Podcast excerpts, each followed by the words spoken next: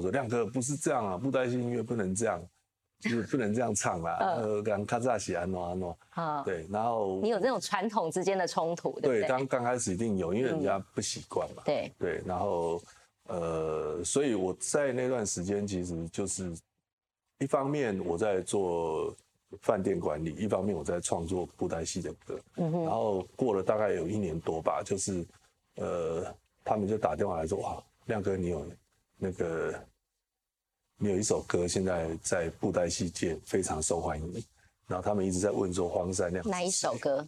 那首叫 《英雄无名》。我是侯乃荣，台湾名人堂要告诉大家：有故事的人，有意义的事。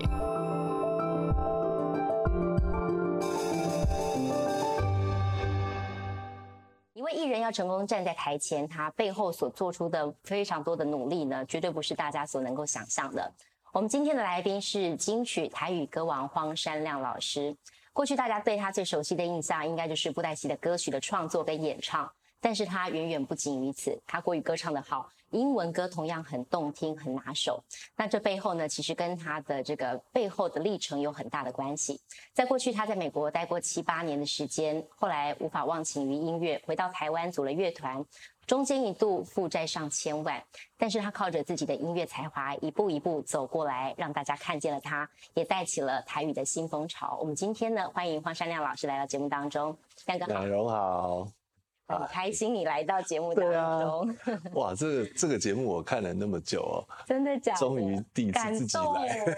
但是我只能花一点点简短的时间，大概的稍微简述一下你的历程。但我觉得回首过去，你跨进音乐这二十年，嗯，应该对你来讲感触良多吧？是啊，我觉得一个人人生中有几个二十年，对不对？嗯，对。但是你愿意呃花二十年时间。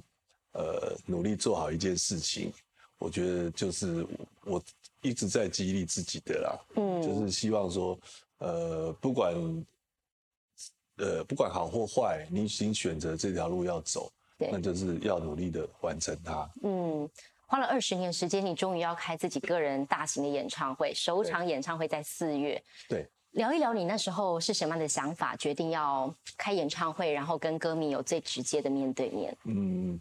其实就这几年当中，大大小小的这个表演很多，都常常去。对，但是说办一个比较大规模型的个人演唱会，一直也不太敢想。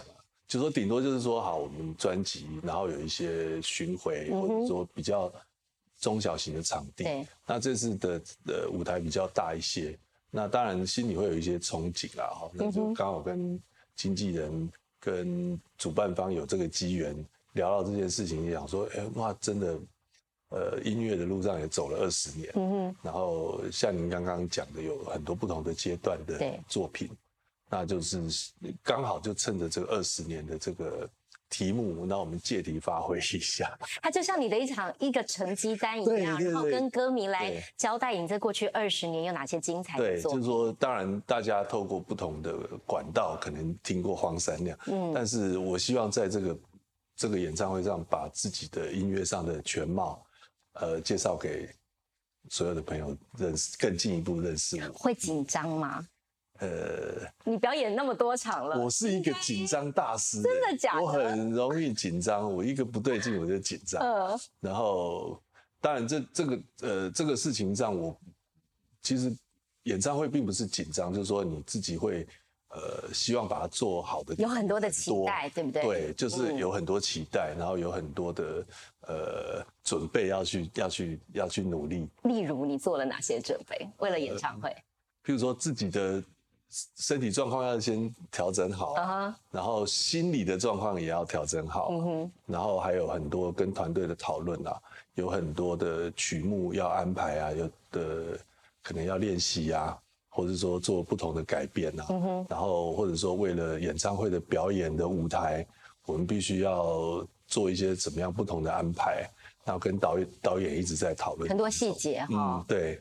但是光是歌单这个，我想应该就让你很伤脑筋。你过去八张专辑，然后四十多首布袋戏的歌曲，然后。几百首的创作，你怎么大概累积有几百首。对，你怎么去挑出这些歌曲？然后有哪些 surprise 可以带给大家？当然还是要有一些取舍。对，那就是说，像我刚刚讲的，也许是用不同的时期的创作先做一个分类，然后在这些时期里面有哪一些歌是，呃，当然我在网络上我也开放。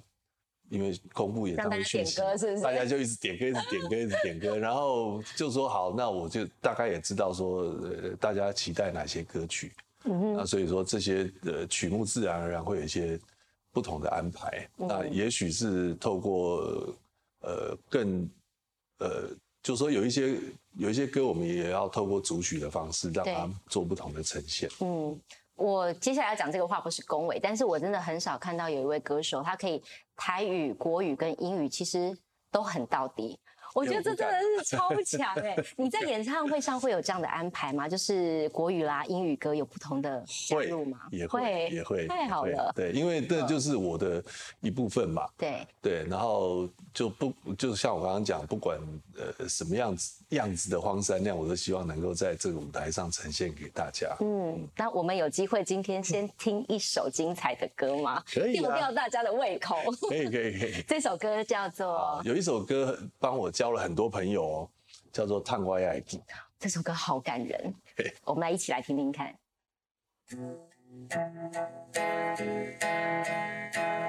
我要亲像我毋捌离开，我要抱你安安放开，我要请你听我讲。我爱你，人生若无你，我不知飞对倒位去。我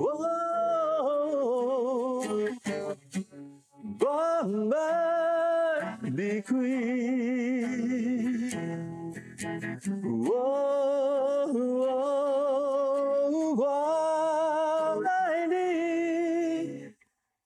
若无你，我在老对倒位去。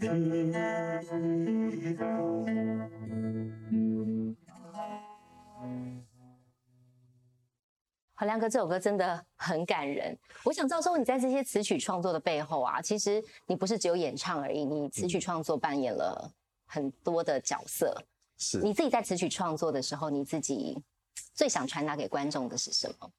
当然，我一开始会开始尝试的词曲创作，就是自己有很多想要唱的呃想说的话，想说的话。然后，当然经费有限，所以就说呃，试着自己来来写作这样子。那那我每一首创作呢，就是都会希望说有一部分自己真实的感情。在每一首作品里面，嗯哼，对，然后呃，慢慢的透过不同时期的练习，然后慢慢的比较熟悉写歌的模式。是。那我相信很多呃不跟我一样不同的创作人都会经历不同的阶段。对。好，然后可能刚开始真的就是要摸索，然后呃，你说呃写歌这件事情，词曲创作它有一个特别的教科书吗？其实也很难。嗯哼。那。只要我后来发现，就是说，只要你自己找到一个说故事或者说说话的方式，然后把它融入在你的歌曲里面，你自然而然会有自己的风格，自然而然会打动听的人。对，然后最主要就是自己的诚恳度，然后跟你的呃想要你想要碰触的主题，你有没有办法呃描述的清楚？嗯哼，然后加上一些呃。跟曲的配合啊，然后就说加上一些，就说词曲上面的配合度这样子。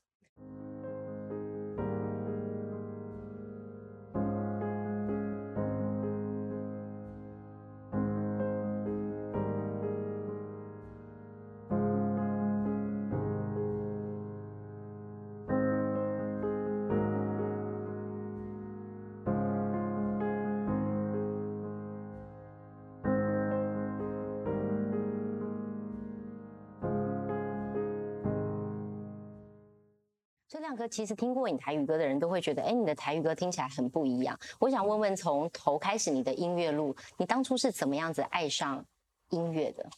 其实我很小哎，我大概小学时代我就很爱听音乐。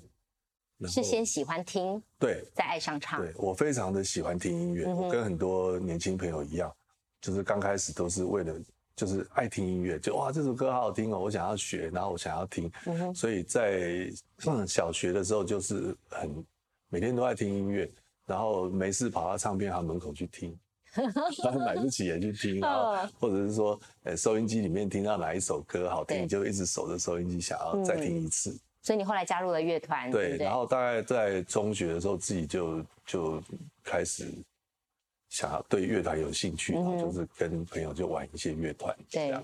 但你后来好跳痛，怎么会又跳到饭店管理去念书了呢？这差距蛮大。但是中间有一段时间呐，对。那但是就是说，呃，我们在刚开始音乐启蒙的时候，其实我我的爸爸扮演很重要的角色，嗯哼，他是一个。音乐老师，嗯哼，所以我其实从小除了自己喜欢听的音乐以外，也每天在他就是听我爸爸教钢琴啊，弹钢琴，然后他也教了我一点，对。然后当然我自己坐不住，我就没办法坐在那边学钢琴，我就跑去玩吉他啊，对。然后在不同的时期，我会听不同的音乐，对。然后像我们刚刚讲的国语歌啊、英文歌啊，或者甚呃或者说台语歌，我都是大概从国中的时候就。开始很大量的听，嗯哼，对，那当然，呃，我在我也常常跟很多比较年轻的朋友来问我，我都跟他们讲，哎，耳朵的训练其实比其他领域的训练，呃，不会亚于哦，因为你因为你你你听过的东西，对你来讲都是一个你的累积的一些影响哈，对，保障。嗯，那你后来去念饭店管理，那时候是出国到美国去念饭店管理，对，起心动念是什么？我一开始也没有想要念饭店管理。我一开始我记得那时候我在唱唱民歌吧。嗯哼。我就在那时候已经在他们表演了，我在当歌手唱唱唱，然后我就哎又开始想说要去 pop 唱歌，然后去组乐团唱西洋歌曲，然后去唱以后我才发现我英文很烂。哦，所以你该不会是为了要练英文，所以出国念？是我就是因为英文不好，英文歌唱不好听，然后我就是想说我要把英文歌学好。对，然后刚好有这个机会，就是说可以申请美国留学，我就申请了，先去美国念语言学校。嗯，就是想要把英文歌学好。嗯哼，然后后来，嗯，当然因为我也不是科班出身，所以也没有在当地就报考什么音乐系，然后。有一天就汽车旅行经过了这个学校，在到了一个州立大学，然后里面有一间这个州立大学里面有一个饭店，啊哈，五星级饭店，对，然后它是一个旅馆学院，我就觉得哇，好特别哦，我想申请这间学校，不小心路过，对我人生当中有很多呃很多事情都是天外飞来一笔，就是我也没有特别去计划，但是。我也许我真的会碰到一些事情，是我觉得这件事情我有兴趣想做，我就不会考虑太多，嗯哼，那我就会开始去进行它。所以那时候念了旅馆管理之后，还留在美国继续工作。对我，我念了旅馆管理以后，其实那段时间我还蛮投入念这个科系，对，而且我也很很也有很大的兴趣。然后，所以我毕业以后，我其实先留在美国当地的旅馆工作，嗯哼。然后做了一段时间呐，但一开始不是什么很高级的旅馆，就一开始就是先做 motel 啊，嗯哼，然后先做一些汽车旅馆啊。美国的 motel 感觉对惊险的事情应该蛮惊险的。你遇过什么样的状况？我其实刚去的时候就是呃那个那个 motel，我记得它的治安没有很好，嗯哼。然后我刚去的时候，我又只大夜班，对。我就是大夜的，我就是等于是整个晚上都是我要站在柜台，你负责，对，嗯，然后所以晚上事情就很多啊，就会有很多呃开趴的也好啊，或者说很多呃这种比较奇怪的人在那边进出，对，然后我记得有一次还差点碰到抢抢劫，嗯哼，对，就是对方已经跳到柜台上了。对，这么惊险，那你身上是有枪的？对，还好我有我我有枪，没有，因为那时候是那时候我已经是那家旅馆的经理。对对，但是那个在我我我我当年是在德州嘛，德州就比较牛仔精神一点。对对。然后在那边每个人几乎都有枪，所以你也很习惯必须要备一把枪。对，那在那个年代了然后我记得那天晚上就是就是我们有请保全。可是保全没有带枪，结果枪在我就说那你怎么没带枪？你还干嘛？因为我是第一天上班的。我说哦，那话还没讲完，人家就冲进来了。哦，那刚好我就有一把枪，对。然后但是我没有开枪，我只 是喝阻他。嗯嗯嗯对。然后像类似这种事情，就是有时候会碰到。对。在在国外的时候，可是刚开始会觉得很恐怖。对。然后后来久而久之就觉得有点习惯了。习惯。对。那你后来什么原因之下，你决定要回到台湾？就是，其实有一，就是我有一天忽然想起来，就是说，当然我那时候已经是旅馆经理，就是每天都很忙。对对，可是感觉工作也蛮稳定的。对，但是我还是会时不时会思念家乡啊。嗯，那有一有一次，我就想起说，哎，我好像来美国不是为了要。一辈子做这个事情，我其实是当时我记得我是要来学英文歌的，然后我就想到这个理想，我就想说我想回台湾试试看，所以我就申请了台湾的工作，我就回来了。但你那时候回台湾申请的工作也是旅馆业的工作，对，刚开始也是一个五星级饭店的工作，听起来也很不错啊，配音也不错，然后 也蛮充实的，然后也交到很多好朋友，然后。可是，像我刚刚讲，我回来的目的，你还是忘不了音乐，对不对？想要做一些趁着自己年轻做不同的尝试嘛，所以我就边在旅馆工作，边一边自己就创作音乐。所以你后来决定放弃这个五星级旅馆百万年薪的工作，还是决定回到音乐来？顺利吗？那时候？嗯，没有很顺利。呃，因因为其实我也没有认识任何人。对。然后你说你想要进这个行业，也需要有人。带领吧，然后但是因为没有认识什么人嘛，所以我就是先从一些简单的工作开始接，然后边接工作边找机会。接了哪些工作那时候？呃，那时候就刚开始接翻译，然后接卡通歌曲，然后接录音室的 B 版。所谓的 B 版就是我们早期会有这个伴唱带，嗯，不是会有导唱吗？哦，然后我就唱了很多这个导唱。了解。对，所以所以反正跟音乐相关的，你能够跟音乐相关的，我只要能接，我几乎都不会推辞。嗯哼。然后而且我会觉得每一个工作都是给我训练的机会，不管他的配好不好。嗯哼。然后，所以那段时间就自己给自己尽量找到。练习的机会。嗯哼，那所以亮哥，你后来接触到霹雳之后，这算是你人生一个很大的转折，对不对？对，刚好在做卡通音乐的时候认识了霹雳布袋戏，然后他们就也很大胆的想要尝试一下不同的合作对象，所以我那时候就开始试着做一些跟布袋戏相关的创作。嗯哼，对。然后在此之前，你看布袋戏吗？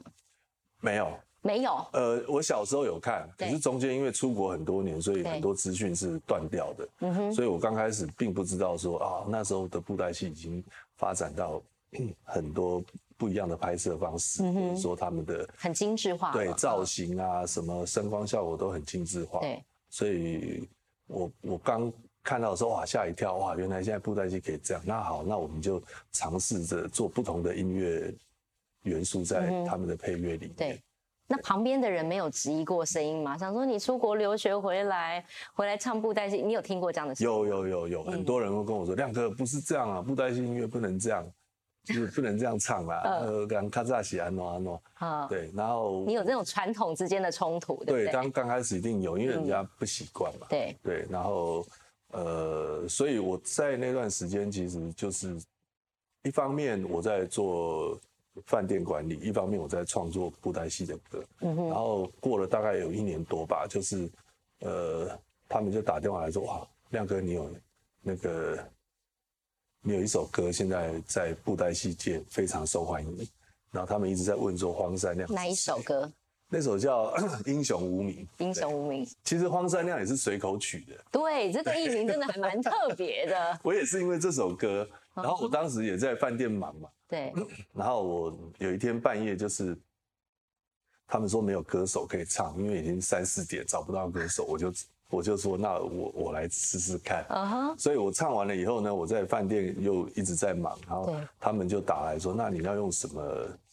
样的名字发表，对，那我就我我当时我记得那天是休假了，我在山上，就是在在休息，就是在跟朋友在夹藕衣，在 吃汤圆，对啊，然后他们就打来，我就看着天上的月亮，哇，很亮，然后我想到我自己名字有一个亮，我说那我就叫黄山亮好了，那讲完我也不在意哦，就是他们就用这名字就发表了，对，然后过了大概整整一年的时间。然后一直没有人知道黄山亮是谁，为什么会有这首歌？然后但是在布袋戏里面就非常的很受欢迎。嗯，对。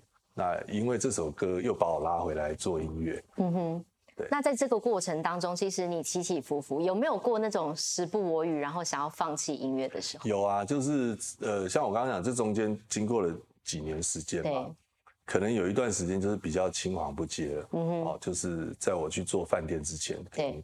我就自己租了一个五平的小套房，然后五平大对五平大小套房，然后就尝试着在空闲的时间都在创作音乐。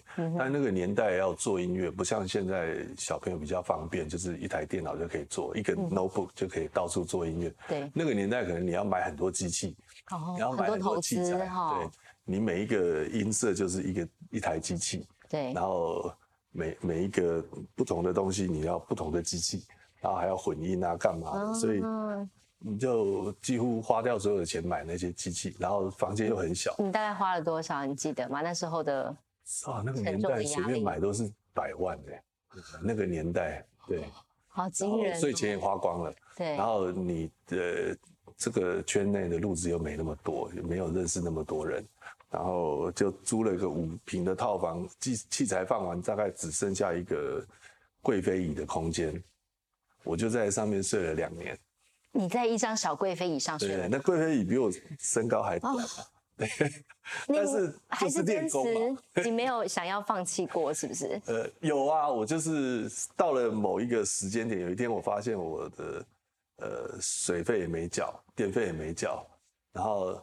电话费已经很久没缴了，但是电话忽然响，然后哎，有人打电话来说哦，我们真的受不了，因为都找不到你，你要要找你来录音，我们已经帮你缴了电话费。哦，原来是这样子。对，然后是已经过了很多个月以后的第一个工作，所以当时我也是觉得啊，这个不能再这样了哦，我才又跑回去饭店上班，所以才会过了一年多都没有人找得到我。那我就是很努力在工作，但是。同时，我也写了很多创作。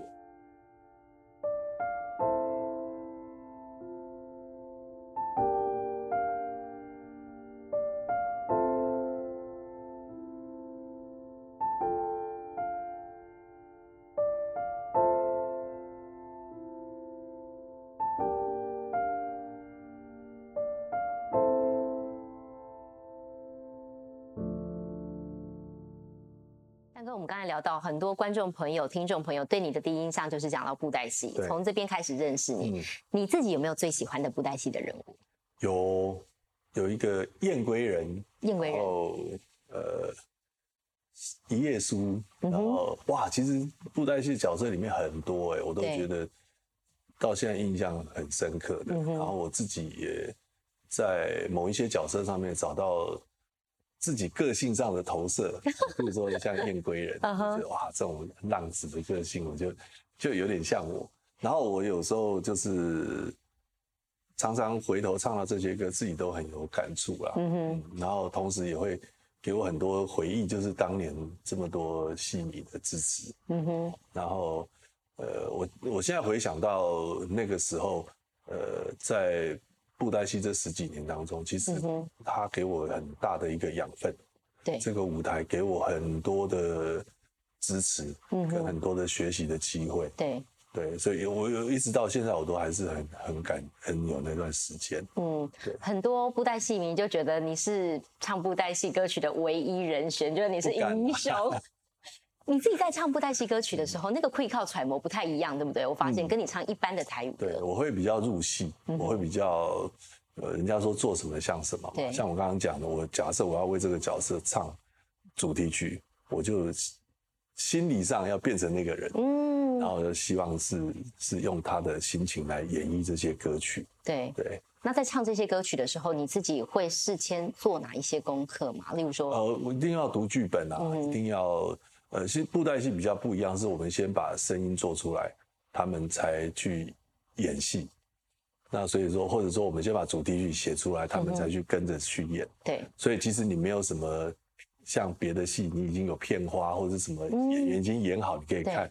所以有很多的原呃，在创作的那个阶段，其实呃音乐是跟着一起创作的。对。对，所以就说你后来看到这个戏友的样子，跟他的个性谈话，呃。其实都是在他还没出现以前，我们就已经赋予他一些灵魂了。嗯，对啊。接下来这个问题对你来讲可能会有点难。布袋戏跟你一开始哦，前两张专辑是国语歌，还有你自己也很喜欢的英文歌，这三种歌曲，你有没有真的让你选出一个最爱的话，你选得出来吗？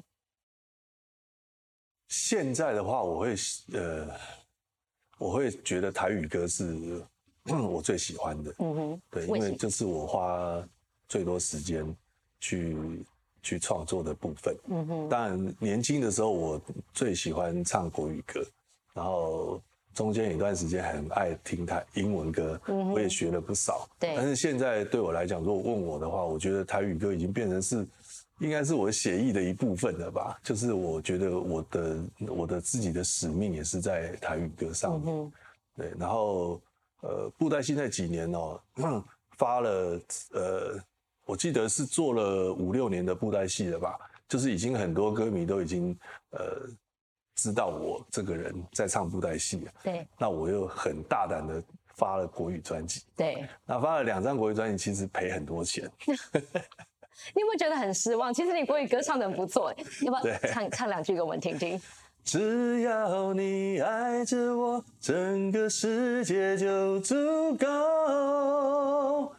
不管你用什么理由，我决定不放手。这个是说来就来，真的很好听。第二张嘛，对对不对？但是因为那两张专辑呢，也不是没有卖，是。可是那段时间因为公司扩张的太快，嗯哼，然后也签了不同的新人，对，然后也做了很多布袋戏的。呃，原声带的发行，然后加上呃，我们的流行专辑又做很多宣传，呃，其实就是负担太大了啦。然后我记得在第二张专辑的时候，呃，发行的时候我几乎是没有去做任何宣传，嗯哼，因为那时候妈妈生病了，所以是在陪她。然后到了妈妈离开以后，其实整个公司就差不多结束了。然后那时候也负债上千万哦，就是那时候是最低潮的时候。对，我记得最低潮的时候是，嗯，就说除非你自己身亲身经历过，不然是很难去感受那个感觉。嗯我记得那时候什么自信都没有，好，然后我还有一个 pop 请我去唱歌，我每天唱歌我可以开口唱，但是我没有办法跟任何人互动讲话，那个心理压力很大。嗯哼，就是我记得有一次中元节吧。就是唱唱唱，然后客人也不讲话，我也不讲话，然后我就一直唱唱唱到大家都很尴尬，然后然后后来那个贝斯手就说：“你讲几挂话啦，我不跟波瓜才要懂啊。”对，然后就是那时候心里的坎过对，心里面会有很大的压力，因为你负债很多嘛。嗯。那我记得呃，去有有一次我去吃捞霸本，走进去哇，那个电视刚好在放我的 MV，我就退出来。为什么你不敢去？你不会，就说你的不敢去面对。对，你会觉得你不想要去面对这些事情。嗯哼。对，然后 一直到到到呃妈妈过世了以后，我才真的又花一段时间把自己重新整理了一段。可你那时候心里走过那段低潮，最心里最大的力量是什么？是家人吗？还是你自己心里面对自己的期许之类的？呃。家人吧，嗯，然后跟朋友的鼓励吧，嗯，就是身旁有一些呃做音乐的朋友，一直也没有离开啊。有没有让你印象最深刻的父母亲的鼓励也好，或者是他们的怎么相挺你？我记得，我记得我有一个同事，就是一直他是他等于是我是他老板啊，就是我一直是我发薪水给他，一直是我发薪水给他，但有一天好像他发现我已经很久没吃饭了。对，然后他就去买了一个便当请我吃。嗯，所以你那时候当老板，那你没有钱可以再发薪水？对啊，那时候可能已经大概很久没有，就是 不知道怎么讲。那段时间其实很辛苦了。嗯哼。对，然后呃，我在在就是说，很多歌迷其实不知道，他们觉得哇，亮哥很风光啊，你唱了那么多歌啊什么。呃。就是当然，公司里面的营运不是只有我一个人，嗯哼，所以当所有的人都离开了以后，其实我一个人就要把它扛下来，对。然后中间有很多错误的决策啊，或者是说呃不正常的借贷啊，嗯，或者是说很多很恶意的作为，然后让我那时候就没有办法继续营运那个公司，对。所以那个便当让你积到现在？哦，对啊，对啊，我他我就觉得他真的是一个。就说我这个同事是一个很心思细腻的人，嗯，对啊，然后，嗯，所以我其实没有太花时间去回想那段时间，嗯，那爸爸妈妈呢？他们在那段时间应该知道你状况不好，但是刚开始不知道，嗯哼，然后当你负债上千万的时候，你就每天都没有生气，就有一段时间我甚至看得出来，对我甚至会想。想不开，嗯，后来我一想，你怎么可以让自己才值两千万，对不对？所以我就觉得，在那个时候，我就下定决心，我觉得这种呃，你不能让自己的问题打败你自己，你一定要大过你的问题。所以那段时间我就比较呃，其实那那段时间是蛮混乱的，因为你一方面又觉得说自己在国外。念书这么多年，然后你也经历过这么多，你应该要是一个家里对你的期待，可以一展长才对，所以像你刚刚问的，我其实也没让家里知道太多这个事情。嗯哼，对，那一直到比较后期啦，就是妈妈要离开了那段时间，他才发现说我好像白天都在，因为妈妈在台中，她就是在家护病房那段时间，我每天下班我就坐高铁。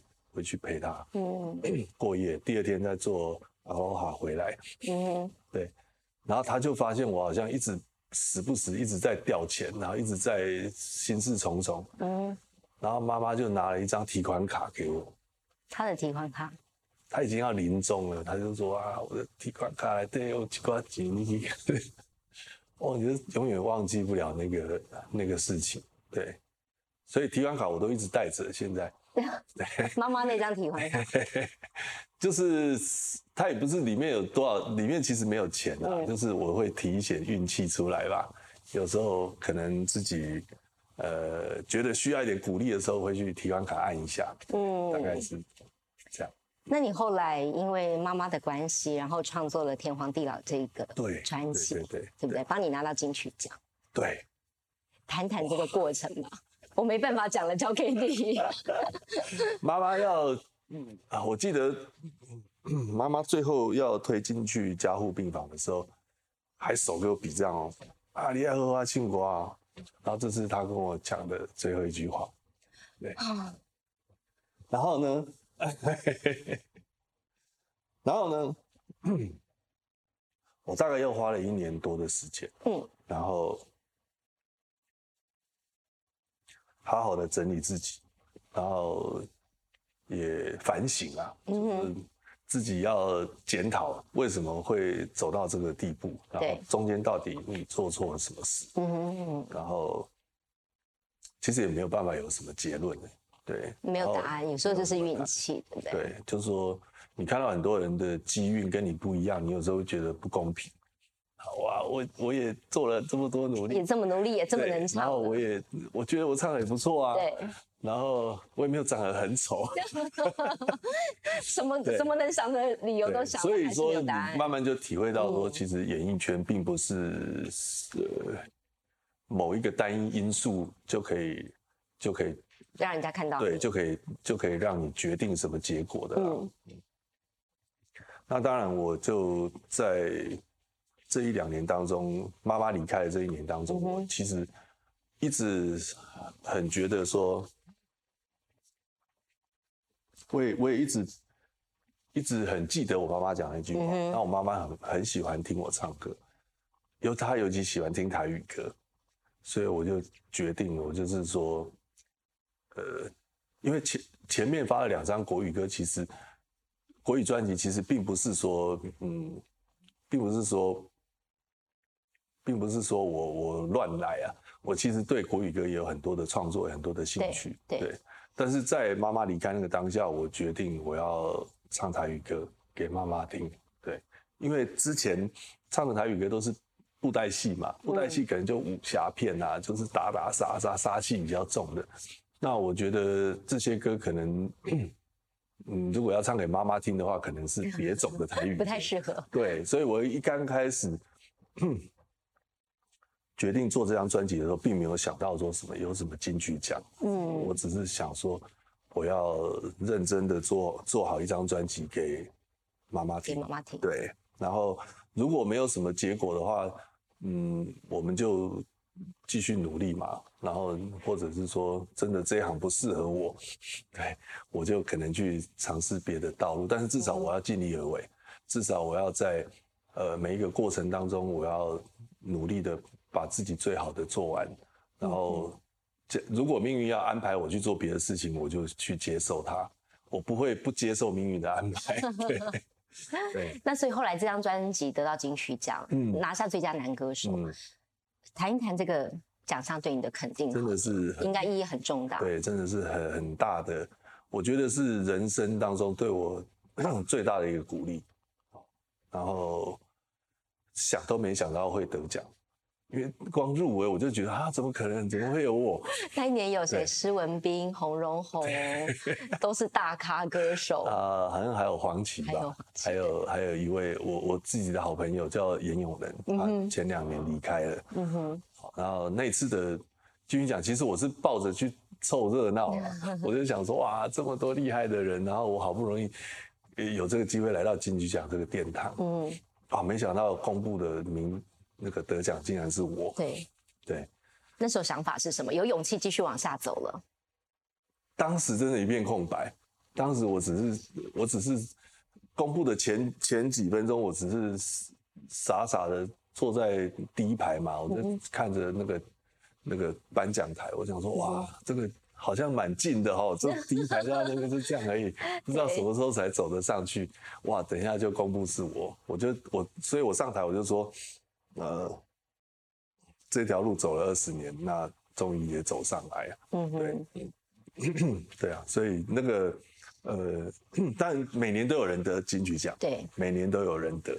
那但是但是这个金曲奖给我的鼓励，我觉得是每就是我人生当中很重要的一一个事情，因为金曲奖更多人。知道黄山亮，因为金曲奖之前可能就是，譬如说我们刚刚讲布袋戏圈都很支持，嗯，但是也许有一些领域的人并没有听过黄山亮是谁，对，啊，透过金曲奖大家认识了，哎，怎么有一个人叫黄山亮？这是什么怪名啊？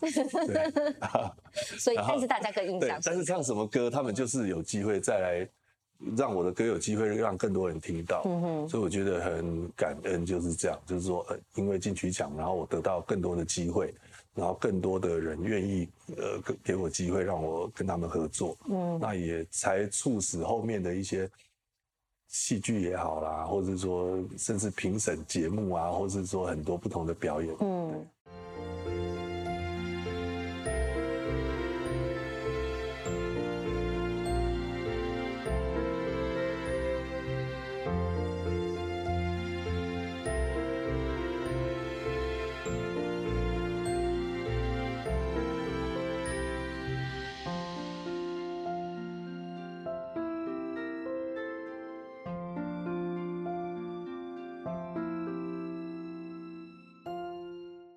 但亮哥，你这一路走来，其实后来也不断的做很多的尝试，有戏剧啦，有电影啦，后来还主持啦。嗯，我想问问说，支持你不断的跳出这个舒适圈的那个原因是什么？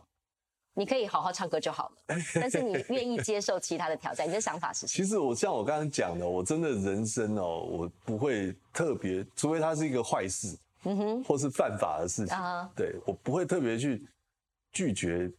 就是老天爷帮我安排的机会，嗯哼，然后嗯，我会愿意去努力尽力而为做好它，嗯哼，呃，像主持啊，也不是我找的，那就是刚好有人问我说，哎，那你会不会呃配音啊？你第。你做布袋戏，你台语应该不错啊，那你要不要配音看看啊？我就说好啊，那我试试看。那试试试以后，他们说，哎，那美拜美拜，对，我力来租起。哦，然后就是就是这样。有没有最难的是什么？哪一个部分挑战对你来讲最难？我觉得我现在有一个节目是比较偏向这个美食、旅游啊，这个节目。对，那这就比较跟音乐没有关系，我就觉得有一点点难。最难的部分是什么？就是我觉得最难就是。介绍吃的，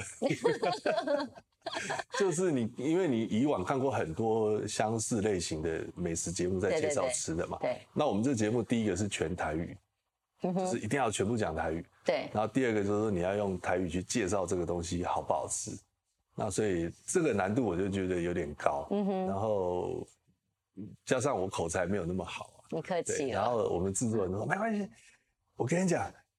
光看你吃就很好吃，你就努力的把那个好吃的表情演出来。他说每次你吃东西就觉得东西好好吃，他们他们就这样鼓励我。对对，然后就让我比较没有那么紧张，然后慢慢可以进入状况。这样对，那你不断的挑战，好，你镜头前吃还不够，你镜头外还要自己开餐厅。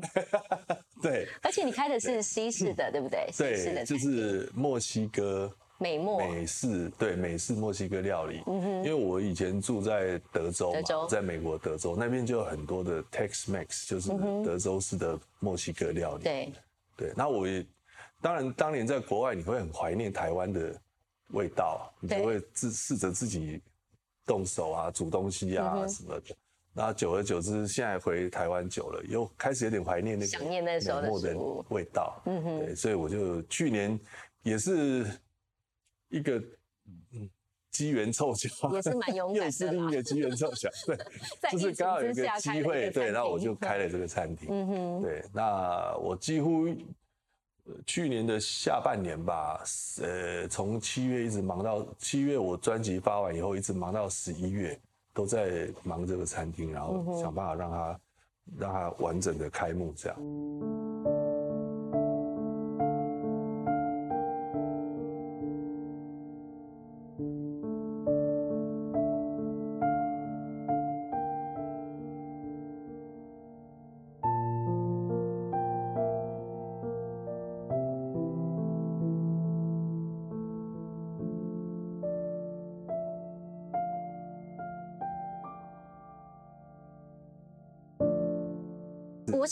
说，对于台语歌，你自己心里有没有什么样的使命感？因为你已经走出了一个很不一样的台语的风格了。嗯，你有没有希望自己未来还可以怎么样的努力？很多人会给我呃这些期待啦。嗯，就是说，因为尤其是我在我从一四年开始，我办了一个活动叫台语新浪潮。嗯哼，然后就是。希望呃透过这个活动去邀请不同的新的年轻的音乐人来创作台语，嗯哼，那所以呃自然而然大家会觉得说啊，好像黄山你的台语歌自成一格，嗯，然后你也呃带动了很多年轻人来一起写创作台语歌，对，那我觉得这是很开心大家可以看得到的地方，嗯哼，那我当然不敢说自己一定是有什么样的特别的地方啊，但是我我。我总是会觉得台语这个呃元素，这个语言代意啊哈，或者说日语、英语，不管任何一个语言，它都是不同的逻辑。嗯哼，那台语有它很优美的地方，那你用这种语言当做创作的元素，去结合不同的类型音乐，嗯哼，就是你自己喜欢什么样的音乐类型，你试着跟台语做结合。然后也不要先设限，说他台语歌一定只能这样，不能那样。嗯哼。那我觉得只要你掌握好这些心情，然后再加上你必须把台语本身语言的优美的这些部分要把它保留下来，对，然后你要想办法让自己台语更更进步一些，然后才能够写出更多优美的台语歌词。嗯，所以在你的台语歌里面听得到蓝调，听得到 funk，对，然后听得到很多爵士不一样的感觉融入在里面。那就是说，我想要问问，就是说，回过头去看过去这二十年，你这样一路努力过来，你有没有最想告诉自己的一句话，或者是这一路以来支持你自己走过的？最重要的那个信念是什么？跟大家分享。嗯，其实嗯，刚这样听起来，我的人生是有点一团乱，有点多头马车一直在走。嗯，对。但是我觉得，就要讲到我自己给自己的一句话，我一直觉得说，因为年轻的时候会一直觉得说啊，我是不是浪费时间做了这件事情？我是不是应该有更好的目标去追求？那我现在的事情，我到底要不要认真做？嗯，那。我总觉得每一件事情，你只要尽力而为，它总有一天，也许不是现在，它有一天在几年后，或是多久时间后，它会回报给你，它一定会开花结果。所以，呃，我给自己的这句话就是：只要你愿意往前再走一步，人生就不会有白走的路。好，今天真的非常谢谢黄山亮老师来到我们节目当中，分享了非常精彩的人生故事。谢谢，谢谢你让我们看见人生有很多很多无限的可能，只要你持续坚持下去，继续努力。谢谢老师，也祝你演唱会成功。谢谢，谢谢老师，谢谢。台湾名人堂可以在 Podcast 上找到更多动人的故事。感谢您收看，我们下次再会。嗨，我是奶蓉，谢谢你今天陪我们一起听故事。台湾名人堂每周日晚间十点在台视新闻台播出，也会在 Podcast 上线。每周我们都会带给你有故事的人，有意义的事。